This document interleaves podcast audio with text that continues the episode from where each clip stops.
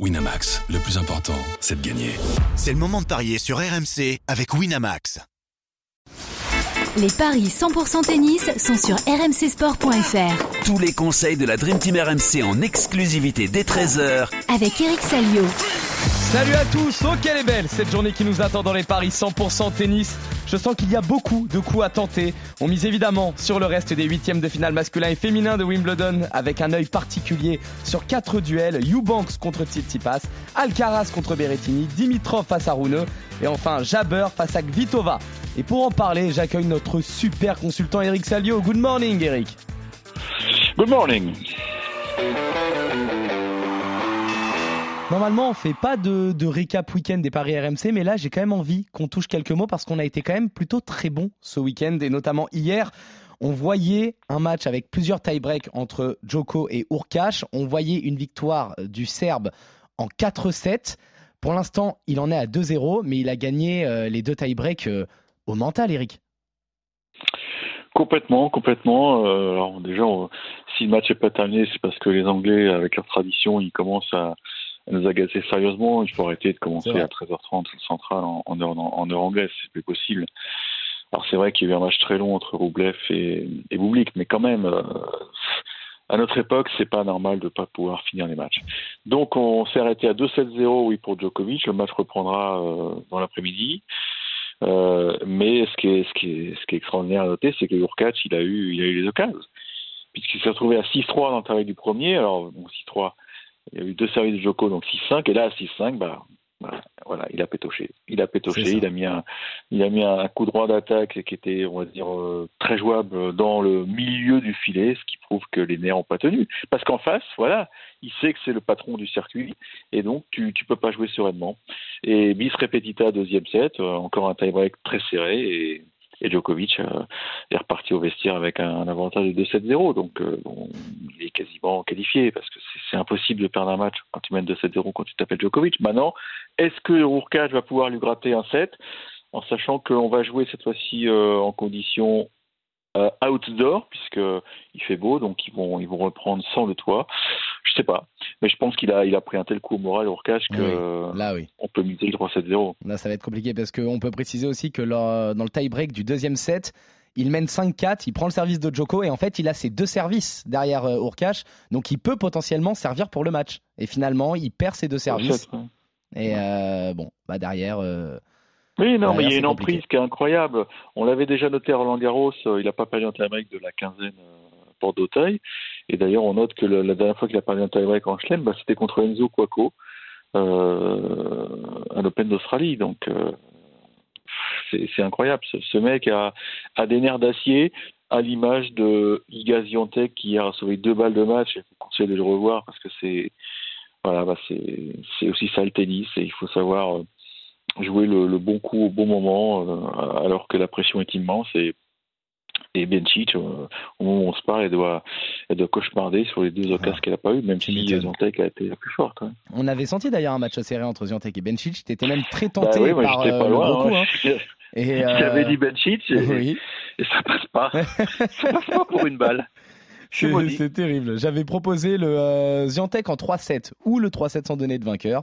Donc là-dessus, on est pas mal et on a été bon enfin sur euh, Roublev contre Boublik. On voyait quand même plutôt une victoire de Boublik, mais on s'attendait à un match long et on avait aussi proposé le 5-7 sans donner de vainqueur. Et ben Roublev a gagné en 5-7. Ouais, c'est un match qu'il aurait pu perdre parce que quand tu te retrouves euh, au cinquième set alors que tu n'as pas perdu une seule fois ton service, tu te poses des questions. Mais finalement, Boublik a un peu coincé dans, le money time, il s'est breaké en fin de, fin de dernier set. Et puis surtout, Roblev a, a, réalisé un coup extraordinaire, là, probablement le coup de, de la quinzaine, hein, pour ceux qui l'ont qui l'ont vu d'ailleurs. Oui. Ouais, c'est c'est un coup de défense euh, en plongeant 3 mètres derrière le fond de cours. Euh, il, per, il lui permet de, de remettre en, en slice de coup droit une attaque qui semblait euh, décisive de, de, de Boublik. Et, et Boublik était tellement convaincu qu'il avait le point gagnant qu'il s'est arrêté de jouer. Quoi. Il pensait pas que la balle reviendrait. Non, mais c'est une scène incroyable. Et il est resté euh, interdit euh, debout sans réaction pendant, pendant 20 secondes en disant mais qu'est-ce qu'il m'a fait là? Et ça, c'était à deux points du match. Donc ouais, bah, Roublev va découvrir son adversaire tout à l'heure puisqu'il jouera le vainqueur de Djokovic au catch. C'est ça, et on va d'ailleurs s'y intéresser au match du jour. On va commencer par ce duel entre Christopher Eubanks et Stefanos Tsitsipas. Les cotes sont déséquilibrées, elles sont en faveur du grec. 1,35 la victoire de Tsitsipas, 3,30 le succès de Eubanks, le 43e au classement ATP face au 5e. C'est une première confrontation entre les deux joueurs. Les codes sont déséquilibrés, mais je trouve qu'il y a un coup à tenter parce que Eubanks, c'est tout simplement 8 victoires consécutives. Il a notamment battu Montero et O'Connell et surtout Cameron Norrie lors des tours précédents. Avant ça, il avait quand même gagné le tournoi de, de alors qu'il était outsider quasiment à chaque tour. On se souvient de sa finale assez expéditive contre Manarino. Euh, il sert parfaitement bien. Euh, on est quasiment une trentaine d'ace euh, par match. Il a beaucoup de points sur son premier service. Et en face, Titi Pass, je trouve quand même que sur gazon, ça reste un joueur qui est très difficile à cerner. Il n'est pas forcément à son aise sur herbe. Il a galéré contre Dominique Thiem au premier tour. une victoire en 5-7, 3 tie-break, 4 heures de jeu. Derrière, il ne partait pas favori contre Andy Murray qui revenait très bien cette année. Et finalement, il gagne en 5-7 et 4h45 de jeu, là aussi avec 3 tie-break dans le match.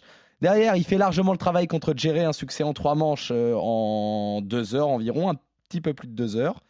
Mais il y a quand même quelques trous d'air dans sa préparation. On voit des défaites contre Hanfman à Majorque, contre Jarry à Halle, contre Gasquet à Stuttgart. C'était un coup que tu avais bien senti d'ailleurs, euh, Eric. Euh, il n'a jamais atteint l'écart à Wim. J'avoue que sur l'inconstance de Tsitsipas et sur la forme de Eubanks, bah, je suis bien tenté de mettre une victoire de Eubanks, Eric. Ouais, je te comprends. Maintenant, euh, on est dans un grand chelem et, et Titi Pass, il, vient de prendre une confiance folle parce que il a gagné des matchs qui étaient très accrochés et, franchement, euh, la manière dont il a tenu euh, sur Center Court contre Murray, c'est respectable parce que tout le monde sait que c'est très dur de battre Murray sur le central de Wimbledon et il l'a fait. Alors, il y a une petite inconnue, c'est la fatigue un peu, un peu physique et mentale parce que Tsitsipas, il a quasiment pas eu un jour de repos. Et hier, il était même encore sur le cours, euh, hier à, midi, pour finir le double avec son, son frangin. Et ils ont été battus par euh, la paire française. Arthur Fils, Arthur Fils et Lucas Mandaché. Donc tu vois, c'est mon seul bémol, mais je trouve que Tsitsipas, euh, il a, il a, on avait des doutes sur sa préparation, certes, mais là, il a montré qu'il était voilà un joueur, un joueur du top 10, un top player. Il y a aucun doute là-dessus. Et je pense que Eubanks, le, ça, va exploser. Ça va exploser parce que il n'est pas habitué à évoluer à, de telles altitudes. Alors euh, c'est génial son parcours, mais souvenez-vous déjà Mayor qui sauve balle de match en demi, il me semble. Donc il, est quand même sur un fil. Il n'a pas la sécurité que peut avoir un mec comme Tsitsipas et surtout l'expérience d'un tel match. Donc moi je joue Tsitsipas avec un tie-break. Tsitsipas avec un tie-break, je te le calcule tout de suite. Déjà, passe seul, on rappelle, c'est 1,35, c'est pas énorme du tout. Le tie-break, à mon avis, va pas être énorme. Ouais, ça monte seulement à 1,41. Alors, je vais même aller plus loin. Tsitsipas 3-7-0. Tsitsipas qui gagne 3-7 à 0, c'est coté à 2,70. Et si on y ajoute un petit tie-break quand même dans le match, on monte à 3,50 et là, c'est énorme. C'est bon pour toi, Eric C'est risqué, c'est risqué, mais parce que tout le monde pense que Eubanks, avec son service, il va, oui, il va faire des misères au grec, mais je pense que à l'expérience, quand même, Tsitsipas, il, il a un petit avantage. Très bien. Donc on commence par un, par un désaccord, euh, toi et moi, Eric. Je tente le gros coup euh, Eubanks. tu restes pragmatique et tu vois un succès de, de Tsitsipas sur sa lancée. On va continuer avec le match qui, pour moi, peut être le plus beau de la quinzaine. Carlos Alcaraz qui affronte Matteo Berrettini. Là, les cotes sont également déséquilibrées. C'est 1,41 la victoire de l'Espagnol. On, est monté à 3,10 pour le succès de l'Italien. Euh, forcément, numéro 1 mondial contre le 38e. On en est à 2-1 pour lui, euh, pour l'Espagnol dans les confrontations. Même si l'Italien a gagné le seul duel en Grand Chelem, c'était à l'Open d'Australie en 2022. Un succès en 5-7, d'ailleurs dans le super tie-break. Mais Alcaraz est enfin à son aise sur herbe. Il, a gagné au Queens, euh, il a battu Rinderknecht, Lechka, Dimitrov, Korda et Deminor. Korda qui est en grande forme d'ailleurs. Ah oui, mais il a éliminé les Français Chardy et Muller avant de lutter quand même hein, contre Jarry. 4-7, euh, 4 heures de jeu. Le Chilien qui avait breaké dans le quatrième euh, avant de s'écrouler finalement par la suite. Mais en face surtout, c'est ça peut être, pourquoi pas même, la belle histoire. Berrettini, qui vit une véritable renaissance à Wim, on l'a quitté en larmes à Stuttgart après avoir été éliminé dès le premier tour par euh, son compatriote Lorenzo Sonego, pardon, alors qu'il n'arrivait plus à se relancer du tout. Mais tout a changé à Wim. Il a pris sa revanche contre Sonego au premier tour, puis des victoires en 3-7 contre Dominor et Zverev, donc c'est pas rien du tout. Si on fait l'historique, euh, Eric, il est finaliste en 2021, Berrettini à Wim contre Joko. C'est l'un des meilleurs joueurs du circuit sur gazon. En 2022, il gagne à Stuttgart et au Queens et il est annoncé comme l'un des favoris à Wim, comme le principal euh, adversaire de Joko. Euh, il est contraint de renoncer après avoir contracté le Covid. Il finit bien l'année avec des finales à Gstaad et Naples et un quart de finale à l'US Open, mais derrière l'année 2023 est horrible, plusieurs blessures. Il n'arrive pas à enchaîner plus de succès de suite. Il est éliminé dès le premier tour à l'Open d'Australie. Il loupe Roland Garros. On l'a dit, on le quitte en larmes euh, à Stuttgart. Et d'un coup, il revient extrêmement bien, il sert bien, il a un magnifique coup droit, très belle qualité de revers également. Et Alcaraz reste sur une surface où il est peut-être le plus vulnérable, même si en ce moment, il montre euh, qu'il commence vraiment à être à son aise. Alors, est-ce qu'on peut s'imaginer un match à rallonge pour toi, Eric? Oui, moi je pense que là, oui. Euh, je pense pas qu'on ait un, un 3-7-0 pour l'un ou pour l'autre, parce qu'ils ont tous les deux chacun leurs armes.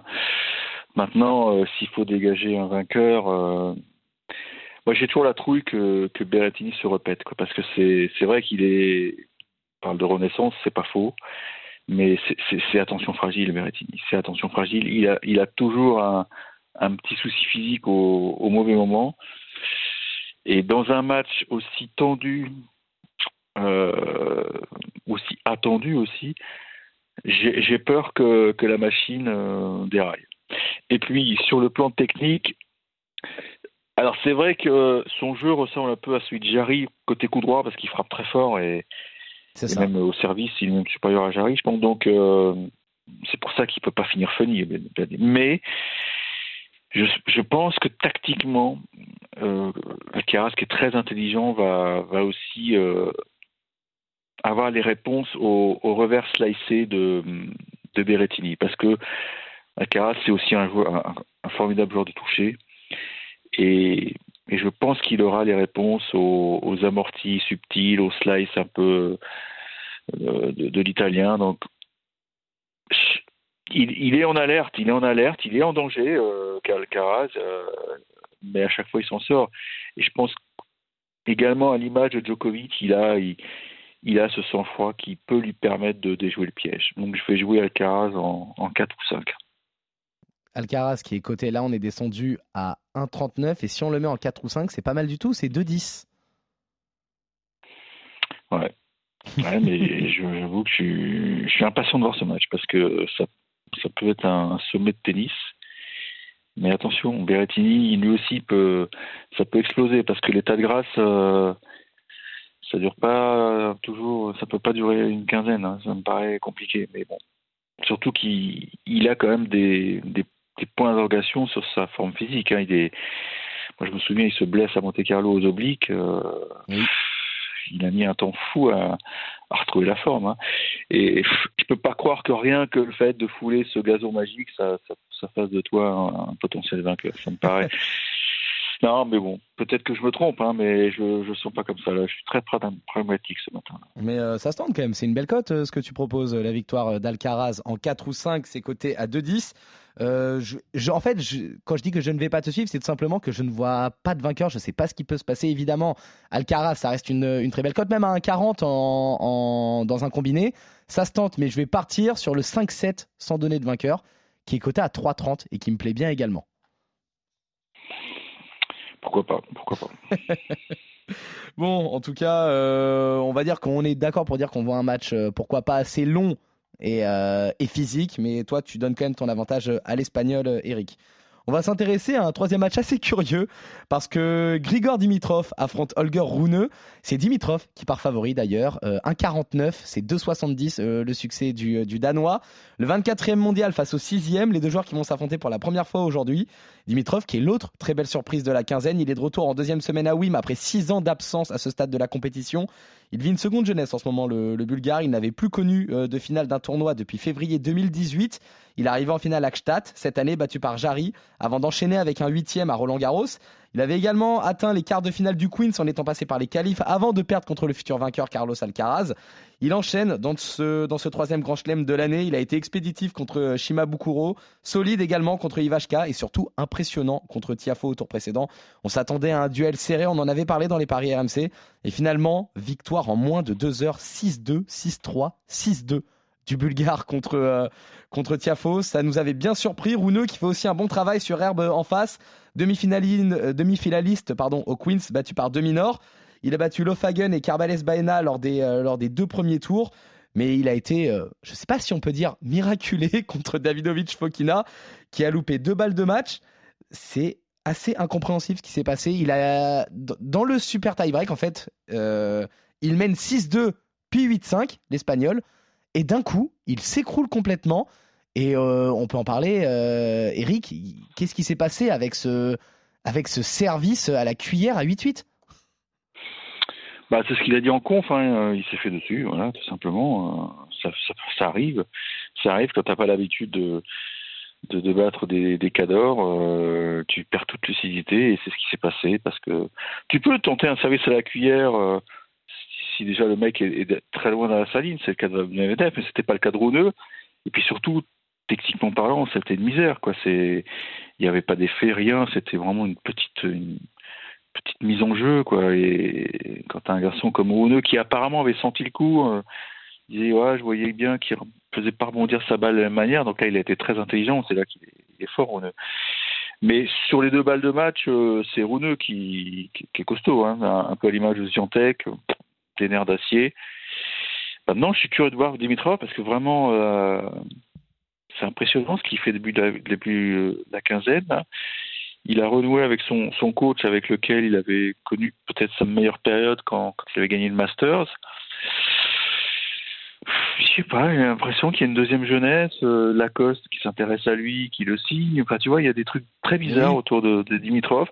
On a l'impression qu'il sent que ça se rapproche de la fin et qu'il se retrouve quelque part une, une certaine liberté dans ses coups, un relâchement qu'il n'avait peut-être pas avant parce que parce que les médias lui mettaient une pression folle. On l'appelait le, le baby Federer et qu'il n'a jamais pu euh, atteindre une finale de Chelem, ça paraît incroyable quand on connaît son, talent. Et peut-être que le, bonheur va, va, venir euh, tardivement. Donc je, je, crois capable effectivement de, de battre Rouneux parce que techniquement il a les armes quoi. Il a les armes mais ça va être compliqué parce que Rouneux il lâche rien. Moi je suis l'admiratif de ce mec-là. On sent que c'est pas sa surface préférée le gazon mais quand même quoi il, fait les efforts dans des circonstances particulières puisque euh, Patrick Montoglou n'est plus à ses côtés. Je ne sais pas ce qui s'est passé, mais en tout cas, il n'a pas fait le voyage à Londres. Donc c'est très curieux. C'est très curieux. Donc je vais je vais effectivement jouer Dimitrov, mais euh, en 4 ou en 5 quoi. Je pense je vois pas je vois pas un match rapide, ça me paraît impossible. C'est coté à 2-15, Dimitrov euh, en, en 4 ou en 5. je suis globalement d'accord avec toi. Si, ça, si la balance doit pencher, je, je partirai également sur le bulgare. Maintenant, encore une fois, euh, je vais entre guillemets jouer le.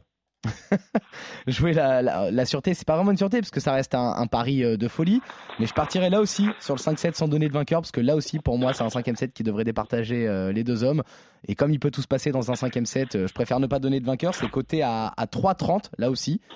on est une nouvelle fois globalement d'accord, Eric. On voit un match à rallonge. Et si on doit donner notre avantage à quelqu'un, euh, ça serait plutôt à Dimitrov. D'ailleurs, le succès de Dimitrov en 5-7, c'est coté à 5, justement. Je trouve que c'est.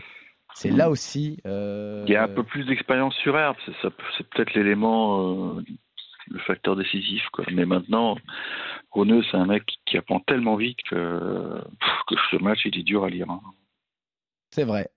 En attendant, on voit du coup plutôt un succès éventuel euh, du, du Bulgare. Avant de, avant de nous quitter, on va quand même terminer euh, chez les femmes avec ce duel du top 10 entre 11 Jabber et Petra Kvitova.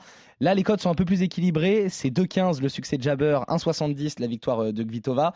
La sixième au classement WTA contre la neuvième. Cinq confrontations entre les deux joueuses. C'est la Tchèque qui mène largement 4-1, dont un succès à Wim justement en 2019. Mais Kvitova est impressionnante cette année. Elle en a 8 victoires d'affilée sur gazon. Elle a gagné le tournoi de Berlin. Elle fait le travail cette année à Wim malgré un premier tour qui n'a pas été de tout repos contre Yasmine Paolini. Derrière, elle a disposé facilement de Sasnovic, euh, puis plus difficilement de Stefanovic.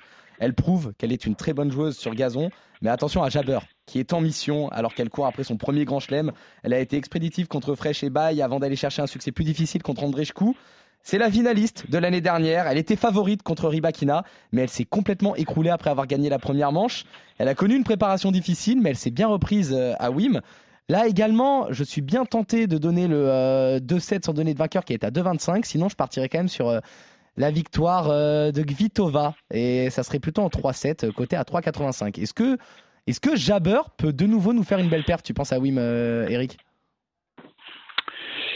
Écoute, euh, c'est pas facile aussi. Je vais plutôt aller sur Jabber parce que je pense que à un moment ça va rigoler. Puis elle, adore tellement l'endroit. Alors tu me diras, tu aussi, elle a, gagné deux, hein.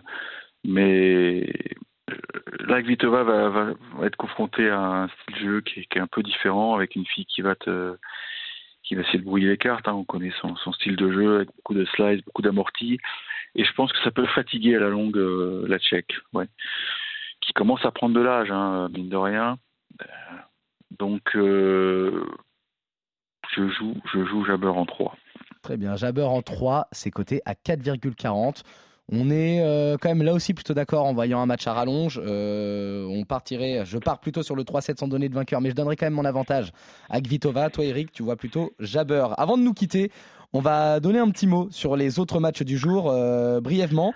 Keys qui affronte euh, Andriva, la pépite russe, 1,38 la victoire euh, de Madison Keys, 3,15 le succès d'Andriva. Il y a peut-être un coup à tenter avec Andriva, Eric? Oui, mais là, Andriva va être confronté, je pense, à un problème, un sérieux problème, puisqu'en face, ça, frappe très très fort. Ça frappe très très fort. Keys, c'est vraiment une fille qui te laisse pas respirer. Et j'ai peur que Andreva soit un peu étouffée par l'américaine. Victoire de Kiss côté à 1,38. On enchaîne avec Adad Maya qui affronte Ribakina, la tenante du titre, qui est logiquement favorite, mais grosse méfiance. Elle a perdu deux fois contre cet adversaire cette année, une fois sur dur, une fois sur terre battue. Et la brésilienne a prouvé l'année dernière qu'elle était une excellente joueuse euh, sur gazon, Eric. Oui, enfin Ribakina aussi. Hein. Ah oui, ah oui, non mais oui. Euh, je parle par rapport à l'écart des cotes. Mais euh, je vois Ribakina quand même. Oui, bah non, je, je vois Ribakina. Je suis pas inquiet pour elle. Très bien. Et euh, on termine brièvement. Euh, Alexandrova contre Sabalenka, 2,75 la victoire d'Alexandrova, 1,47 le succès de Sabalenka. Ah, alors là, là, on peut peut-être avoir une sensation parce que Sabalenka n'est pas, est pas étincelante. C'est pas sa surface préférée. je pense qu'elle a du mal à se déplacer. C'est pas, pas naturel. Et Alexandrova a pris la confiance euh, il y a peu de temps. Et elle peut, elle peut faire mieux que Gracheva, Gracheva qui était un jeu de la battre avec un, style de jeu qui, est un peu semblable, c'est-à-dire que c'est des filles qui font quand même très très peu de fautes. Et, bah, l'idée c'est de, c'est de pousser justement Zabalenka à la faute, l'emmener, euh, l'emmener dans, les rallyes, euh, ouais, le rallye trop quoi. Donc je vais tenter la grosse cote parce que je suis sûr que ça va finir par payer pour moi. Là, je mériterais d'avoir une grosse cote. Très bien, on est donc euh, pour les quatre matchs principaux globalement d'accord, euh, Eric. Euh, on, notre seul désaccord finalement, c'est Eubanks contre Tsitsipas. Je mise sur Eubanks, tu mises sur Tsitsipas. Sinon, tu vois Alcaraz battre Berrettini, je vois un match en 5-7. Tu vois Dimitrov battre Rouneux, je suis d'accord avec toi, mais je mise sur un match en 5-7. Et enfin, on voit un match long entre Jabber et Kvitova. Petit désaccord quand même là aussi, tu vois un succès de la Tunisienne, moi je vois un succès de la Tchèque. On revient demain pour de nouveaux paris 100% tennis sur RMC. Salut Eric, salut à tous.